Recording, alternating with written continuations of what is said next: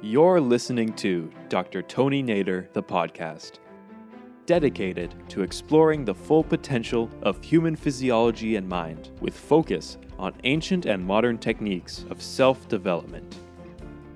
Spend some time with Dr. Nader, who is leading the way in the science of consciousness, and begin your journey to better understanding the relationship of mind and body, consciousness, and physiology right now.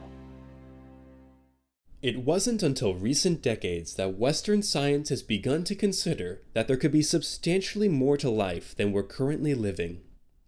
There could be more insight, creativity, capability, and happiness. In this episode, Dr. Nader sits down with the world renowned neurosurgeon Dr. Phil Stieg to discuss how to attain the pinnacle of human awareness. Dr. Philip Stieg is a widely published author and internationally known lecturer and neurosurgeon. He is the chairman and founder of the Weill Cornell Medicine Brain and Spine Center, the leading center for patient care in New York City. He is a past president of the Brain Tumor Foundation and the New York Board of the American Heart Association. He has served as an advisor to the Defense Department on brain injury and has appeared on the Best Doctors of America list every year for more than two decades.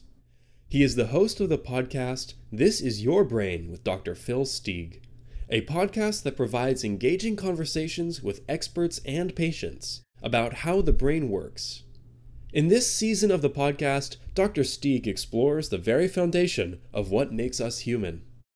Welcome to this very special podcast with an internationally known physician, doctor, neurosurgeon, an incredible thinker, researcher in brain science and consciousness and in different fields that actually influence how we are human and what makes us who we are. Dr. Stieg, what a joy to have you. Thank you for taking the time to be with us. There is so much to learn from you and to listen to you. You have been a great expert in the brain. We want to know in your podcasts, and your discussions, what has been most striking in your exploration as well as in your research when you go back to yourself and ask what makes us human? What should be the answer to that? I think it's very similar to what you experience when you talk about transcendental meditation. And by the way, thank you very much for having me on. It's a it's a great pleasure to get back together with you again. I always enjoy our conversations. But I think that all of healthcare is becoming so integrated. It's my bias that the brain is the most important organ. I frequently have this debate with the cardiac surgeons, but I remind them that I can transplant the heart, I can't transplant the brain. so they can't fight that. But the, the, the, fact of the matter is that all of our surroundings, everything, either material and uh, or spiritual, is still perceived by our brain. And everybody that I interview on the show is coming to understand how the body, mind, and spirit are so integrated. And it's, you know, it's integrated at different levels. It's integrated in terms of diet and how does diet affect stress and sleep and generally how we feel, how diet affects our hormonal levels, you know, exercise, sleep, stress, all of these different factors, the way they affect the brain, has been just a real pleasure.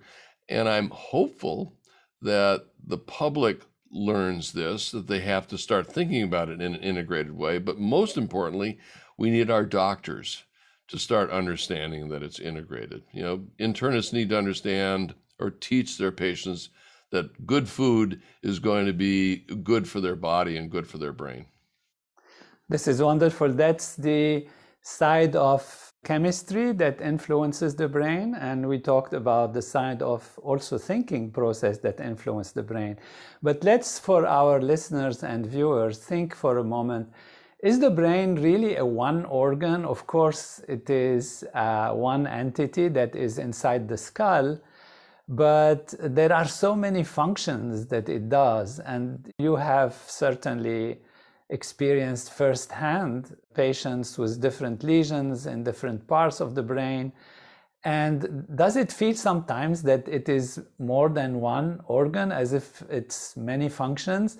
Let's say if we compare it to a computer, are there many processors or is this one big processor? If we look at it from this angle, what would you say to us about it? Well, if I if I relate it to a computer, which is an interesting idea, I would see it as you know there are icons on your screen, and if you're dealing in a visual process, you're clicking on the visual icon. If you're dealing with a cognitive skill, you're clicking on that icon. The difference between a computer, though, and our brain is the fact that this is all integrated, as you know, into neural networks.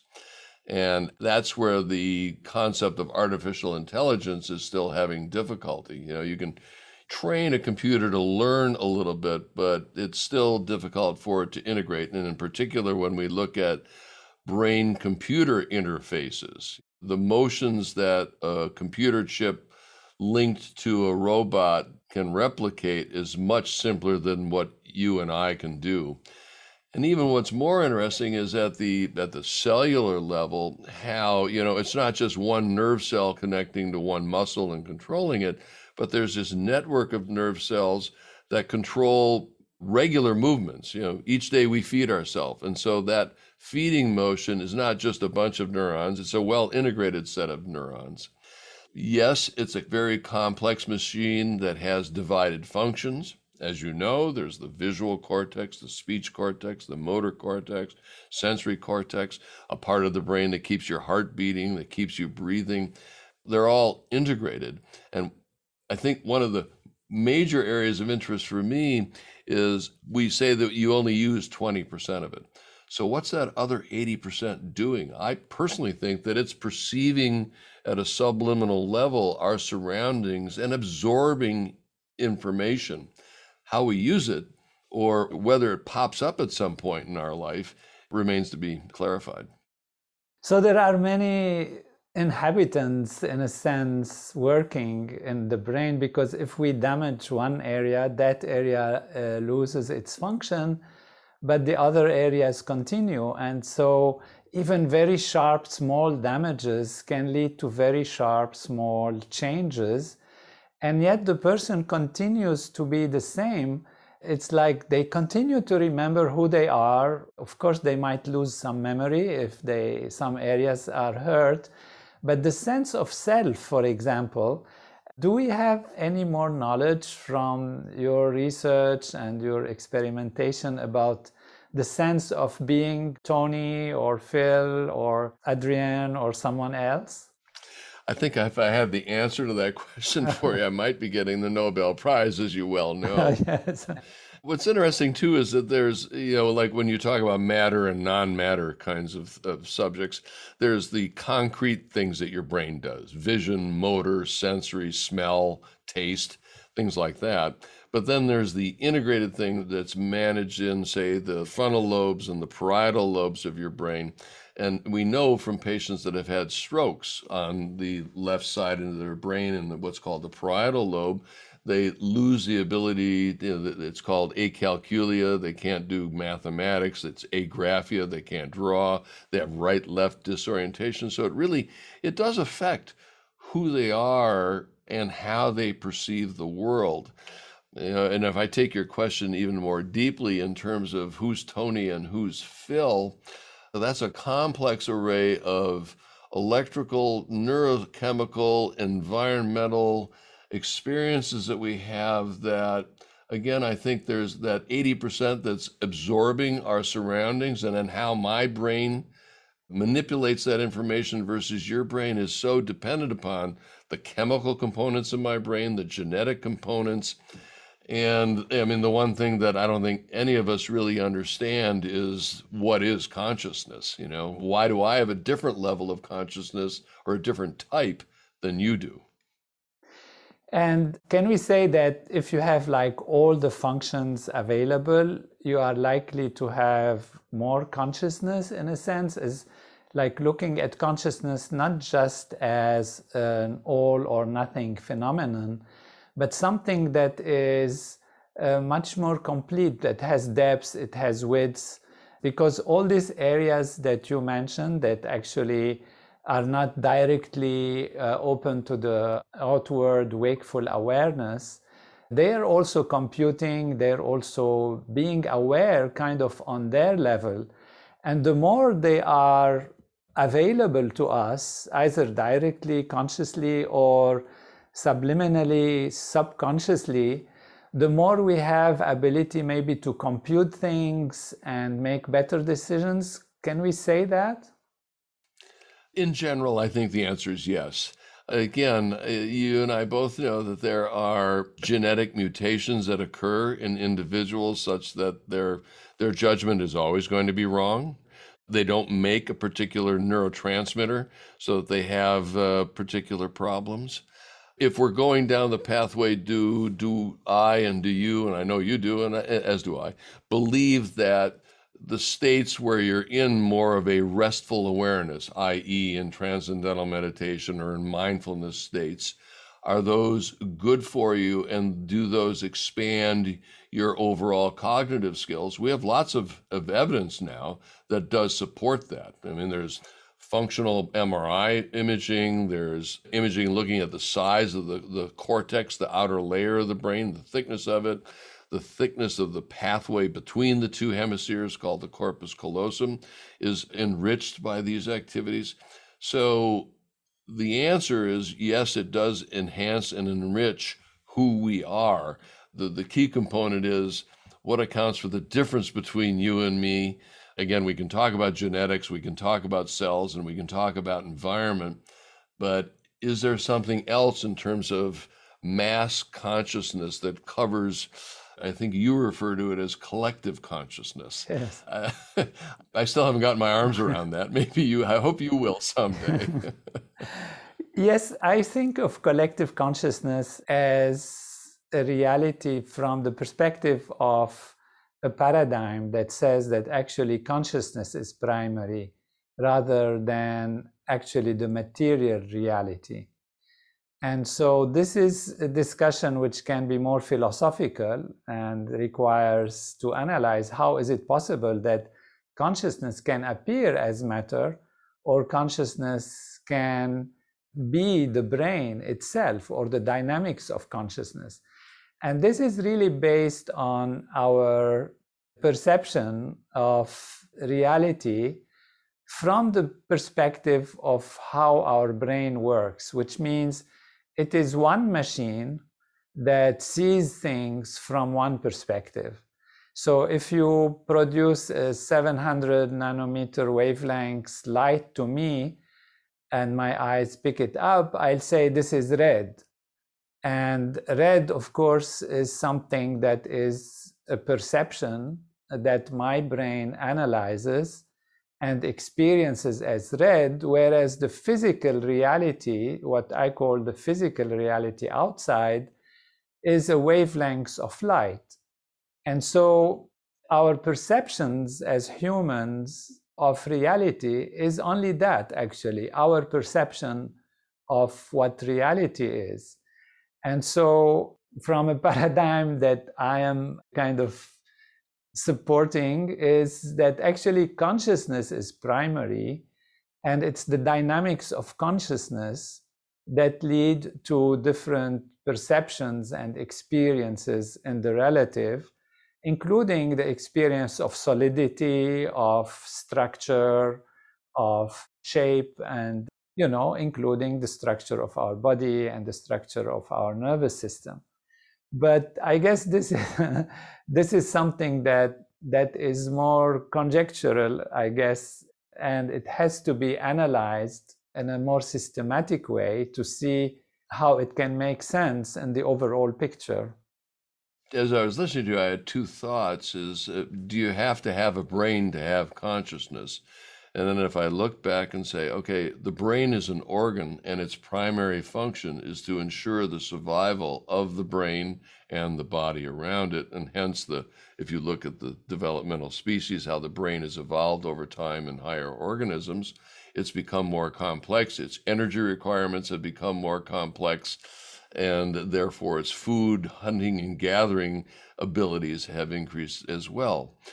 Then I take it on the flip side of and looking at and thinking about near death experiences, which is a fascinating topic about these individuals that are taken into a different reality and they are said to be dead, but then their body is either up on the ceiling watching the doctors work on them, or they go down a tunnel and there's a light. Time loses all sense, color perception loses all sense, but the brain is dead.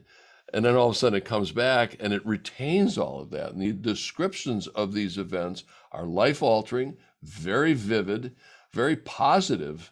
You know, how would you explain that from your perspective? From my perspective, you know, there is a dualistic perspective that there is something mind and consciousness on one side, and there is the physical reality on the other side. That is the Cartesian Descartes as a reference. And then we realize that how would something that is non material talk to something material and cause changes in it, and vice versa?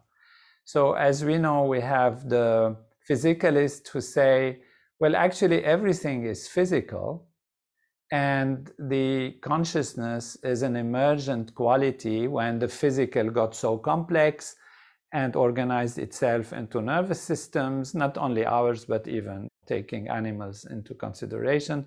Also, then there is some development of conscious experience and meta consciousness, which means being conscious of one's own consciousness.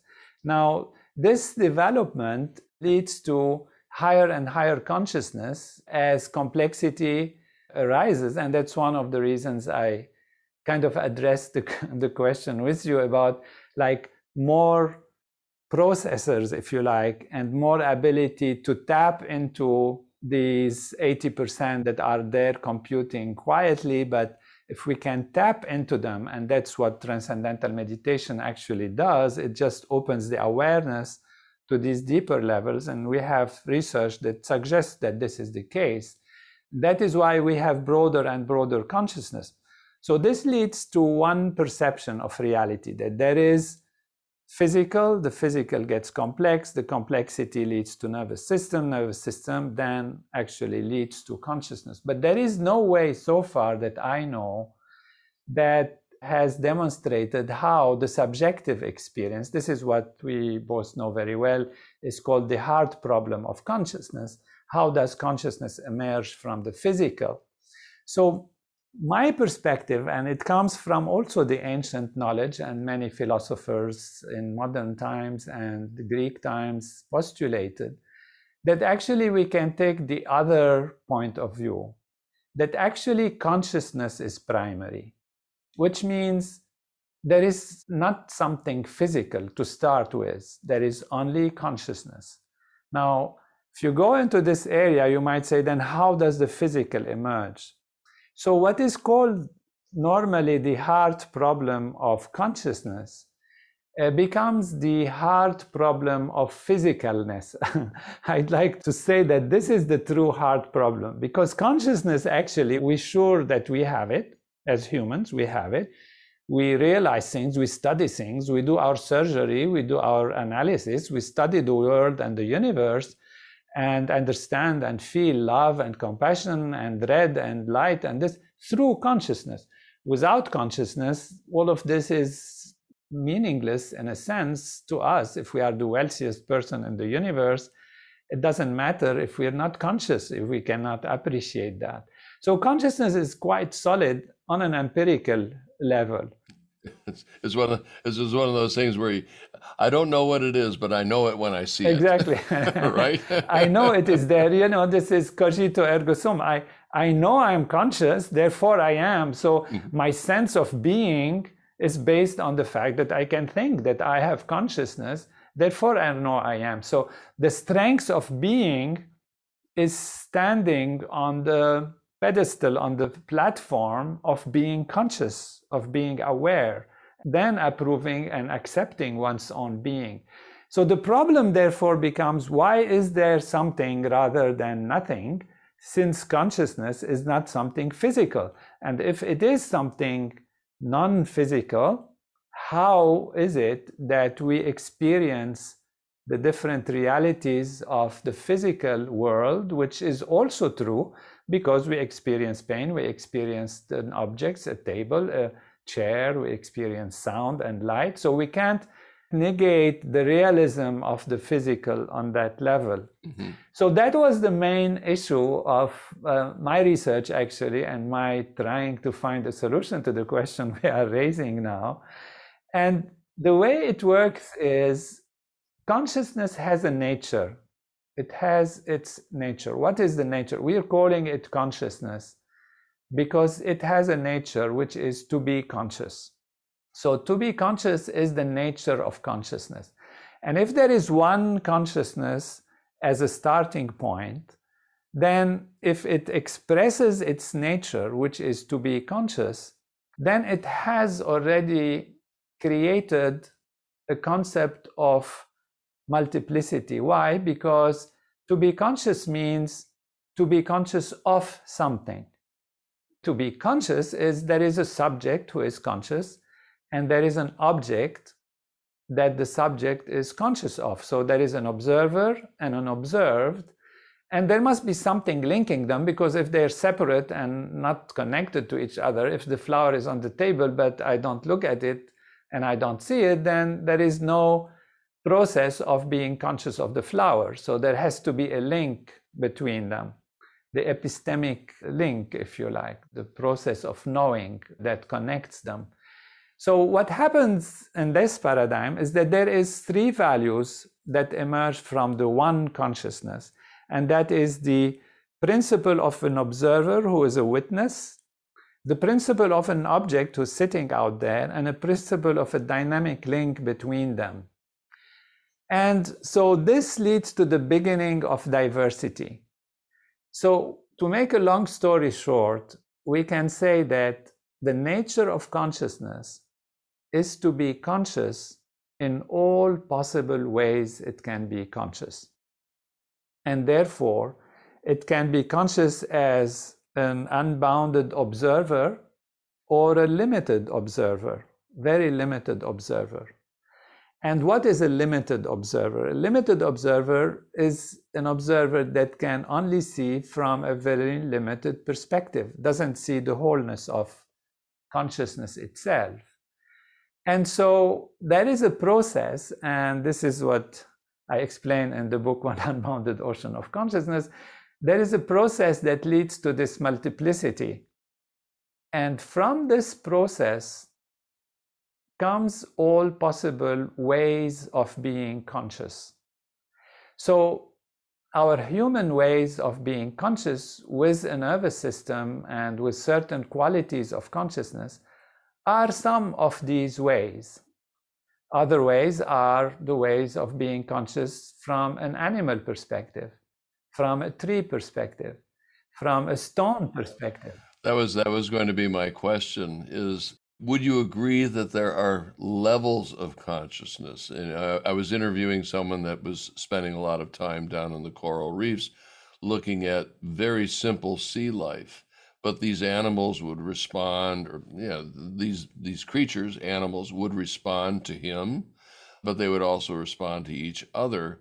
To me meaning that there is consciousness but their level of consciousness isn't what you and I are experiencing right now it's absolutely beautiful and not only important and beautiful but fundamental towards the ability to explain how consciousness appears as many and how consciousness can appear as physical reality.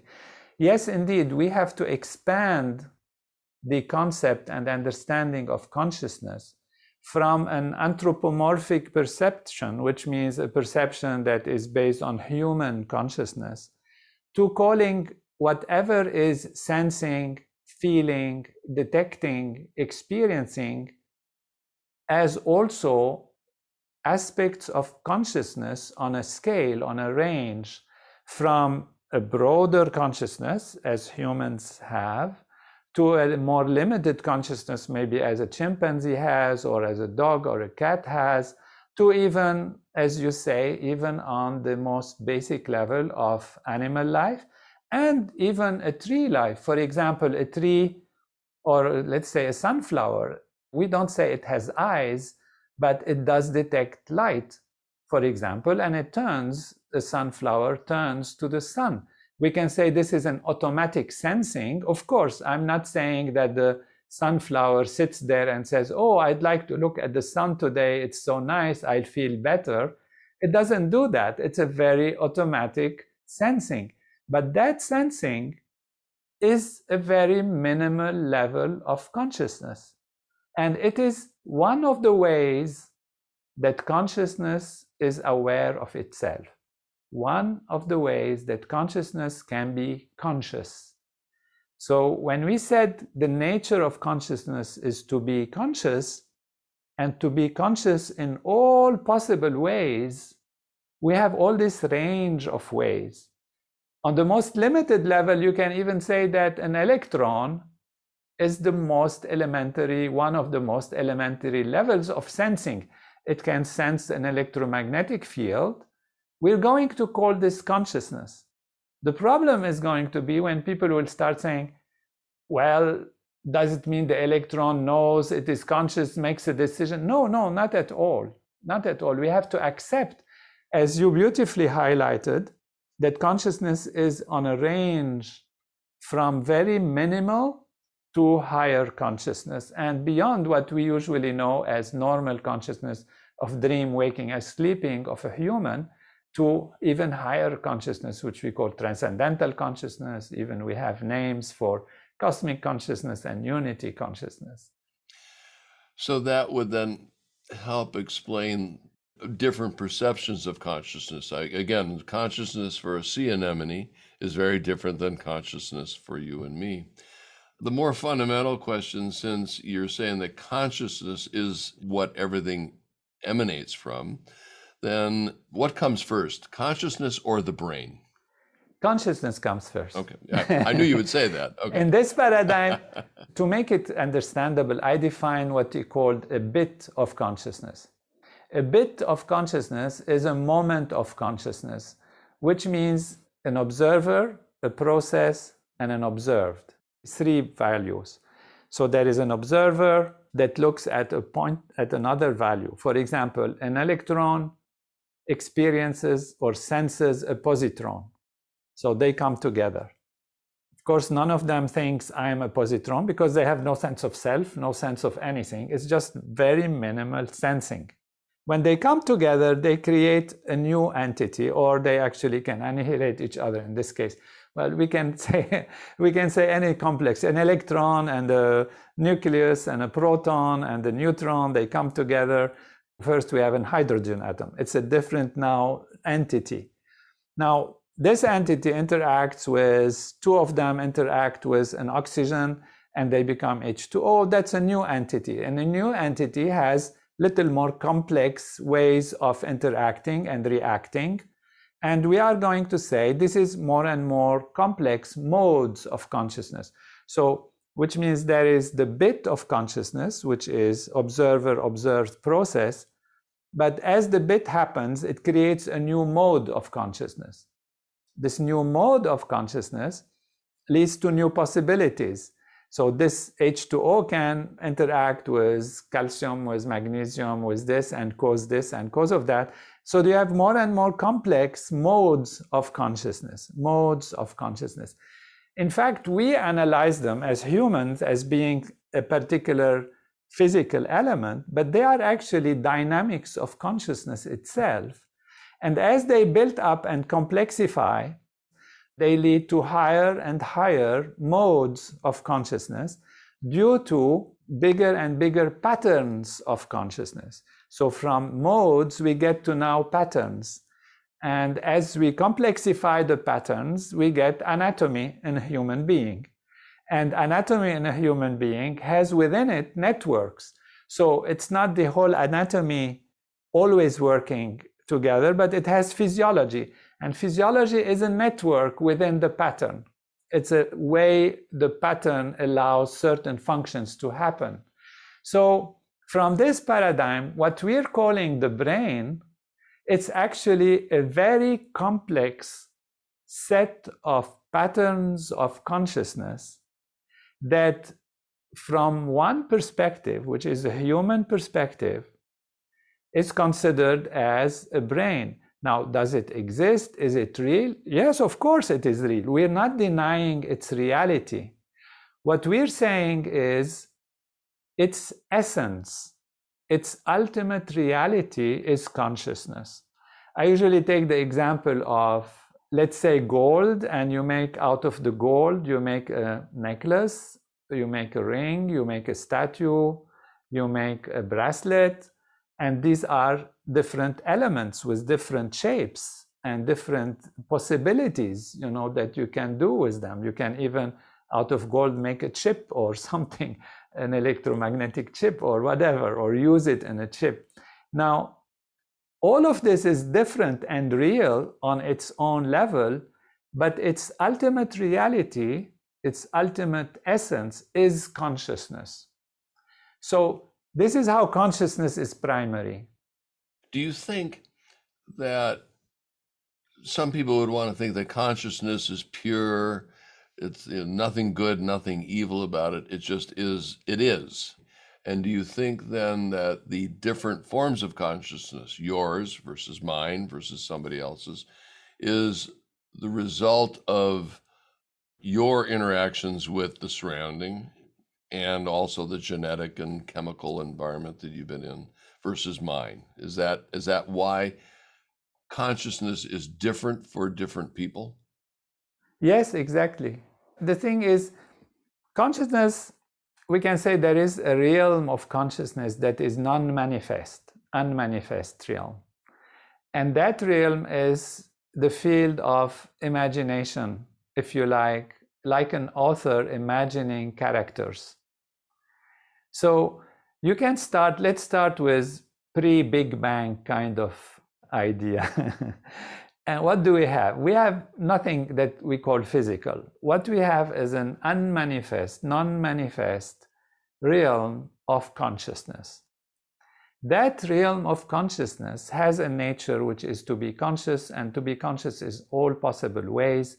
Therefore, we are going to say that it imagines all potential possibilities which means it imagines Phil when he was young and a student, and Tony when he was a doctor, and Phil was when he was the greatest neurosurgeon in the world, and also Phil as the head of so many uh, organizations, and young and old, and all of that. All of these are imagination, like an author imagining all possible characters before the author writes the book. All of these are non-manifest.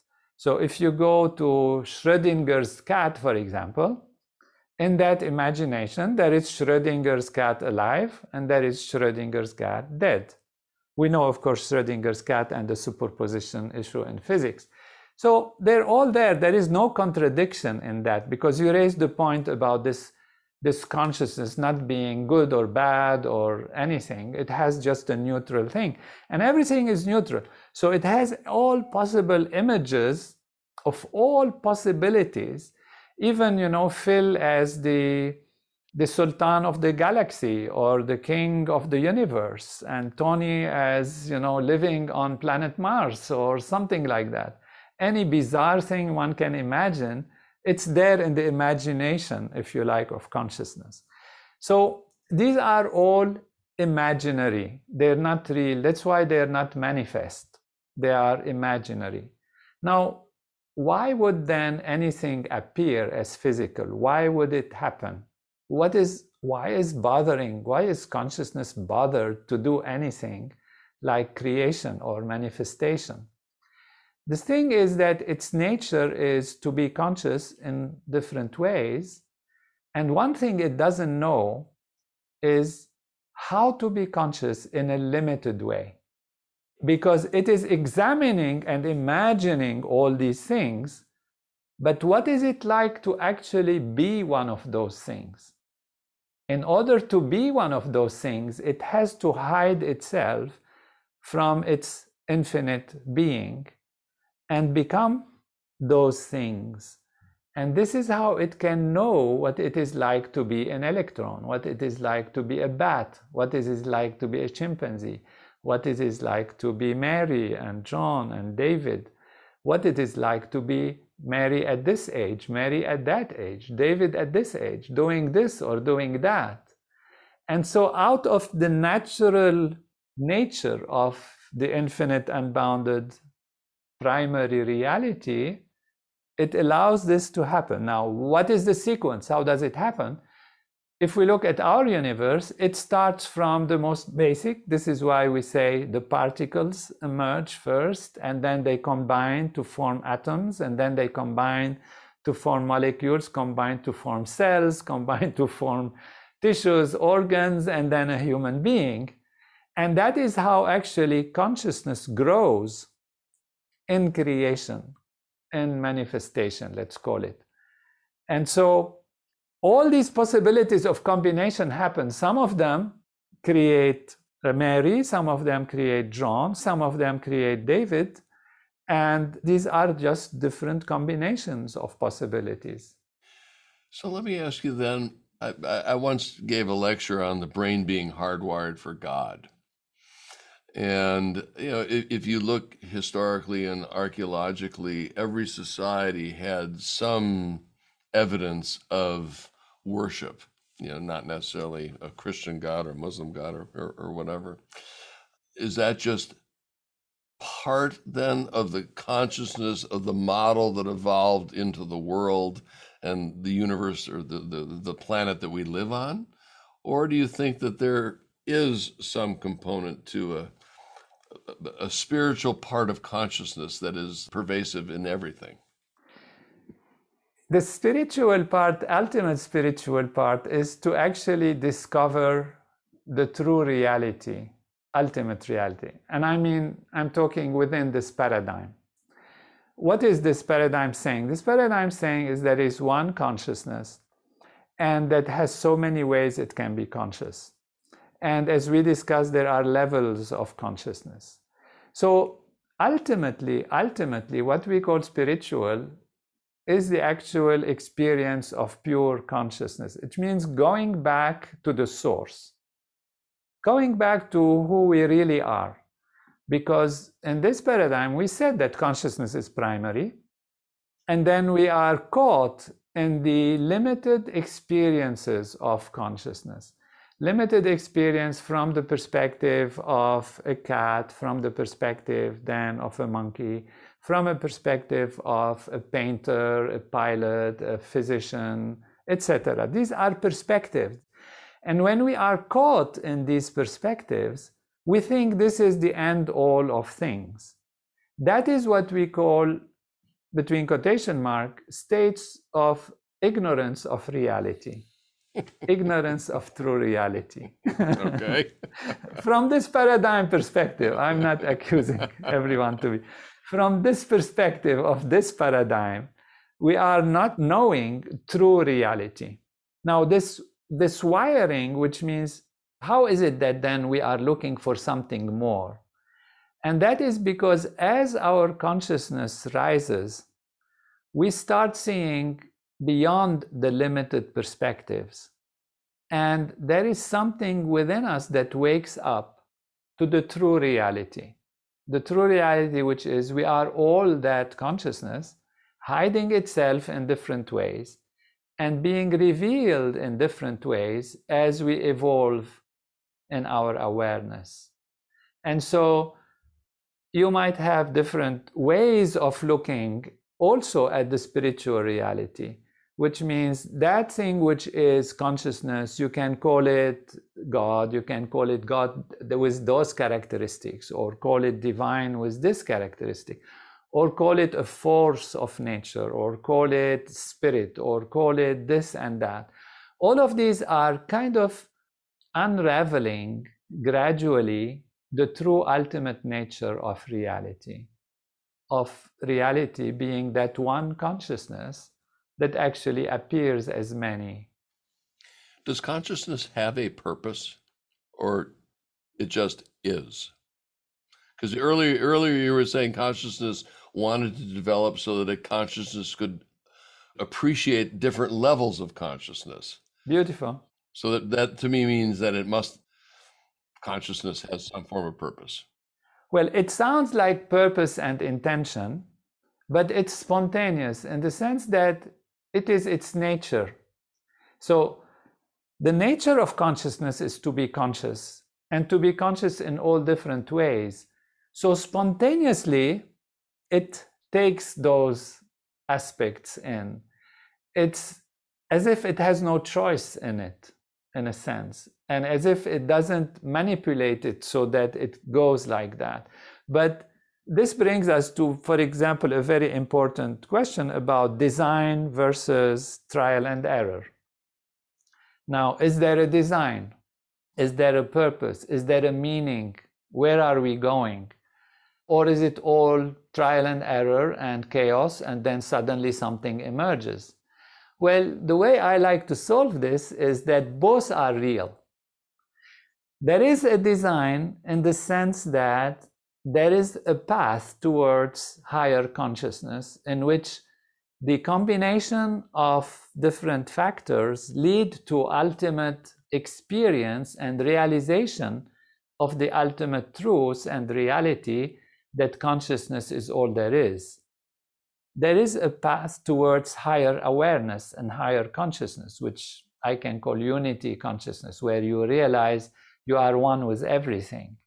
Now, in order to get there, you have to have a system that is able to uphold that ability to see from this wide perspective. That is why more complexity and more orderliness are needed. More complexity and more orderliness are needed. Therefore, that's why we have a nervous system. And the more complex and the more orderly and the more the different parts are used in the brain, the more you are able to see the ultimate reality. So there is a path, there is a direction. But in order to get to that direction, the whole path is by trial and error at the beginning. And it starts by combination. You can have random combinations, things that work, things that don't work, things that get destroyed, and destroy each other. And then as you grow, you rise in consciousness. And as you rise in consciousness, now you have the ability to choose and you have the ability to make a difference. And this is where there is responsibility and there is all of this. And there is ultimately an end goal that is what we call enlightenment. You used the term pathway for consciousness developing. I'll, I'll use the word evolution. And uh, you know, one of the frustrating things I find in evolution is that the technological aspects of our lives have progressed. But if you look at our existence, given what's going on in the world today, we have not evolved. We have not found that pathway to a higher a higher level of consciousness. I don't want to put a value judgment on war and killing and all that, but I mean, one would assume that the good part of consciousness is the sustenance of the beings and moving on to another level. Absolutely beautiful. You're, you're so great in pointing me to, to the next point of what needs to be addressed. it's wonderful. Well, that's why we have technologies of consciousness and that's what brings us to the important point that what I'm saying is not just theoretical, but there are techniques, ways by which one can truly unfold the potential of the brain, open up those 80% that are kind of either dormant or analyzing in a subliminal level, and wake those up and be able then, with this wonderful machine that we have, to actually see the true ultimate reality. And so what happens is you transcend, you have to transcend. What one has to do is go beyond the limited perception. We have seen that it's the limited perception that we're calling inability to see the wholeness. I use a strong term, ignorance, but you know, I, I don't disagree. who is in that paradigm, we don't know. When you don't know, we're calling ignorance. When one doesn't know that field, one call, I ignore it, I don't know it. Yeah. So this is why transcendental meditation is so powerful and so important. And we have seen in the research that when people transcend, which means go beyond the surface limited value, they experience an inner self which is completely quiet, silent, full of peace and happiness and inner bliss. And that is really the experience of the ultimate consciousness that we call the primary consciousness that we talked about, which is our true self. This means humans have already evolved to the point where they can experience the transcendent. And the research has shown that the brain activity is more coherent between front and back, right and left, and there is more use of the reserves of the brain. And the brain actually responds to stimuli not only by localized response, but it gets generalized to the brain, which means all the association fibers are open and they lead to the connectedness, interconnectedness. So the stimulus that comes in leads to a generalized response, which means we are using all of these potentials and possibilities and processors together to analyze the situation rather than analyze it from a very limited perspective. So that leads us to see that actually there is a change and transformation. And this transformation that happens with transcendental meditation is not only on the brain, but as you said beautifully from the beginning, it has an effect on hormones, it has an effect on the immune system, it has an effect on the whole health of the individual and their behavior and then it also has an effect, and this is where we come to the collective consciousness. It has an effect on society. Now, this can sound that is unusual from a paradigm of physicalist perspective, but from a paradigm of consciousness, we can imagine that in the same way as individual neurons work together to create a collective awareness that we call my awareness, my consciousness, I think we can say that individual human beings can interact together in a way that they create or they enliven a collective awareness, a collective consciousness. And if the individuals are stressed in a society or fearful, then the society is fearful and there is therefore then potential for conflict and problems in society. If the individuals are peaceful and clear, then the society is more peaceful and clear, and there is a better decision making even on the social level. Now, sorry, the answer is a little longer, but there is scientific empirical support for this that we have done, that people have done in research on conflict resolution through these technologies of consciousness. For example, in the 1990s, uh, mid 1990s, we decided to do a big experiment in Washington, D.C. to show that we can actually influence conflict, crime rate, accidents of the road in a city. So we selected a time that has absolutely no reason why accidents of the road and crime would decrease from basic statistics that have been followed up for dozens of years. And we brought a group to Washington, D.C. I was part of it. And the scientists actually announced this to the social scientists and said, Look, we're going to do this experiment. Now you can observe. So we went there and we practiced our program of consciousness, which is transcending. And together it creates a very powerful effect and actually, indeed, in a systematic way, in a scientifically significant way, with very, very low uh, chance occurrence, we have shown that crime decreased, that accidents of the roads increased, and many social indicators have improved in Washington during the time when we were practicing this. And when we stopped, it came back to the usual baseline. So this is one experiment. There has been dozens of experiments that have been done like this that show actually that the collective awareness, even from a group, can influence the mood and the atmosphere in society. So this is not just theory and imagination. It really has very, very empirical, practical studies that are behind it. I was impressed in your writings where if 1% of the population agrees on something, they can change an entire population.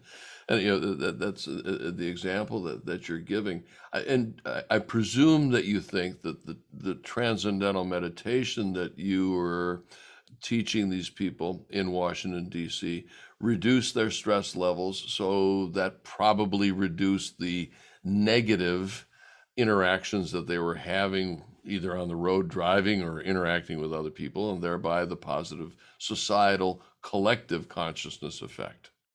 We can think that it is happening through interaction, but in fact, the theory is that it happens through consciousness itself, which means there is something that is real that is called collective consciousness. And that collective consciousness is the result of the if you like, sum total of the consciousness of the individuals in society. So if more people are diving deep within themselves and awakening that field of inner harmony, etc., it is being awakened in society, whether through interaction or indirectly or directly through interaction or through just the mood that this creates do you think there's a stress inherent? I mean, if, if we come to the conclusion that consciousness is, and it has its own purpose for being, and it will manifest itself in many ways, that there's the risk that you and I will suffer from the lack of identity. You know, who's Phil? Who's Tony? And what impact that would have both on me as an individual, but then, as you said, the collective consciousness in our uh, surrounding area?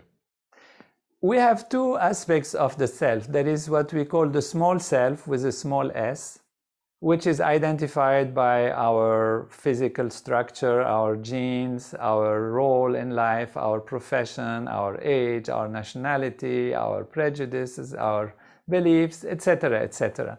And this is what defines our true individuality, which actually is real, of course, and we can't deny it. It's like we're saying, what is the ring? The ring is a ring. This bracelet is a bracelet. The necklace is a necklace. But then if you ask more, what is actually the essence of the ring? And you say, well, it's gold. What is the essence of the bracelet? It's gold. So the bracelet doesn't lose its identity as a bracelet, but it also recognizes its reality ultimately as also gold. You know, we can take the example of a sap in a tree. The sap creates the flowers, creates the branch, create the leaf, create the trunk. So the sap comes and becomes, transforms in its structure and way of connecting its molecules and appears as the trunk or the leaf, the green leaf, or it appears as the red flower, or it appears as the fruit. Now, all these are real and they have their identity, but they are all the sap. They're all in their essence the sap. So when I think what I am, I am who I am. I'm sitting here talking with a great neurosurgeon and like that.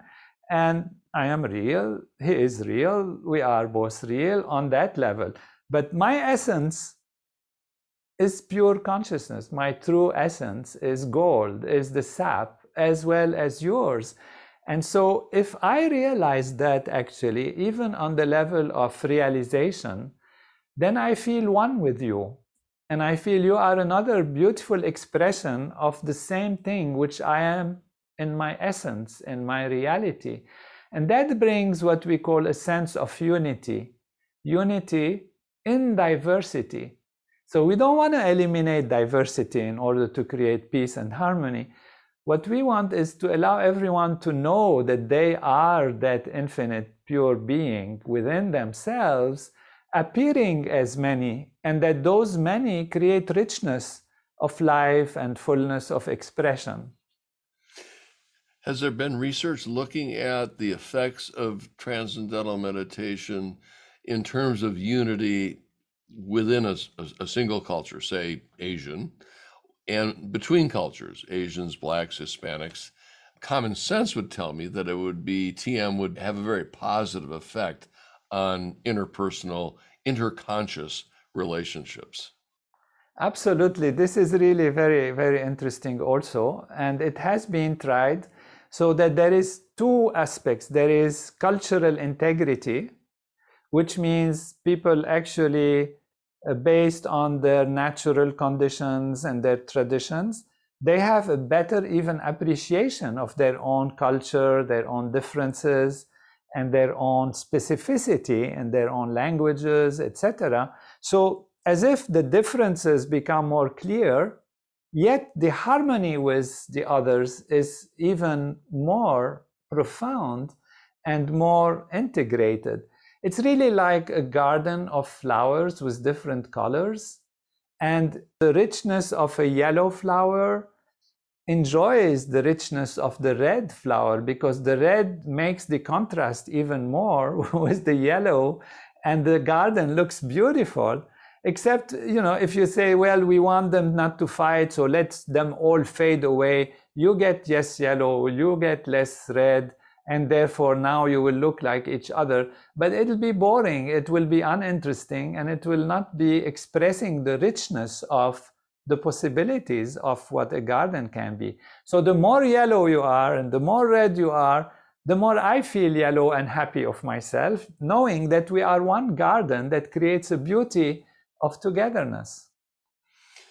What I think needs to happen is that TM needs to be a core curriculum uh, in every elementary school. And it would be marvelous to look at over time the positive effects on the unified consciousness. And uh, hopefully, people would just get along better and we'd see less stress and less crime. Beautiful. It's actually happening. It's actually happening. We have many organizations, and one of the important ones promoted by and created by Dr. David Lynch, David Lynch Foundation, with Bobby Roth as its CEO, that has been teaching through our support in different schools that are, you know, also underprivileged schools with kids that are prone to problems and crime, etc. And we have seen the results, and the research has really been very, very profound. I mean, this is on one level. On the other level, for example, one thing which is very nice to mention because we as doctors are concerned, for example, during this pandemic, many doctors have experienced uh, depression, anxiety, even we have seen suicide, and nurses and hospital professionals. So we have been promoting this and teaching it in different hospitals, Harvard Associated Hospitals, Duke University Hospitals, and other in Florida. And research has been done on health professionals. We call the program Heal the Healers. And uh, we have seen a very important change in depression, anxiety, uh, sleep is improved, feeling better, ability to take care of the patients is improved. So these are really empirical, very strong, supported scientifically, and it has been many of these studies have been peer reviewed and published. Yeah. And those studies on Heal the Healers will soon be also published. Since it's secular, I would hope that it would be widely accepted and applied. Uh, you know I can only agree with you. I think that it's it's something that we need to implement. The next hard thing would be just like telling a person they need to go out and exercise more for good health, sleep more for good health, and eat a better diet. Getting them to take 20 minutes two times a day to do TM is going to be the next challenge. Wonderful, wonderful. Thank you. I mean, with such expert advice, people will listen. they have to look at the research and do it. You know, there have been actually many anecdotes and even sequential cases where a judge, for example, has requested a person to actually practice transcendental meditation so they have this was their recommendation and their request for rehabilitation. I love it. I love it. so this is wonderful, Dr. Stieg. I'd like to stay with you as long as you like. I don't know how your time allows, but it's been a joy.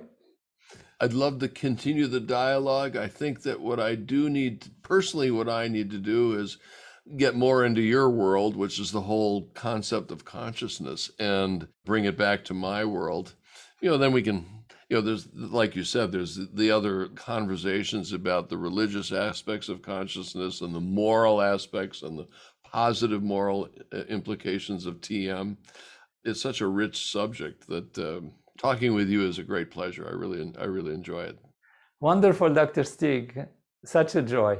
Thank you so much. It's a pleasure getting together with you again, and um, I look forward to doing it in the future. Let's do it again. It will be my joy. All right. All the best. Thank you for tuning into Dr. Tony Nader, the podcast. And if you're interested in learning more from Dr. Nader, please follow him on Facebook, Twitter, Instagram, and YouTube.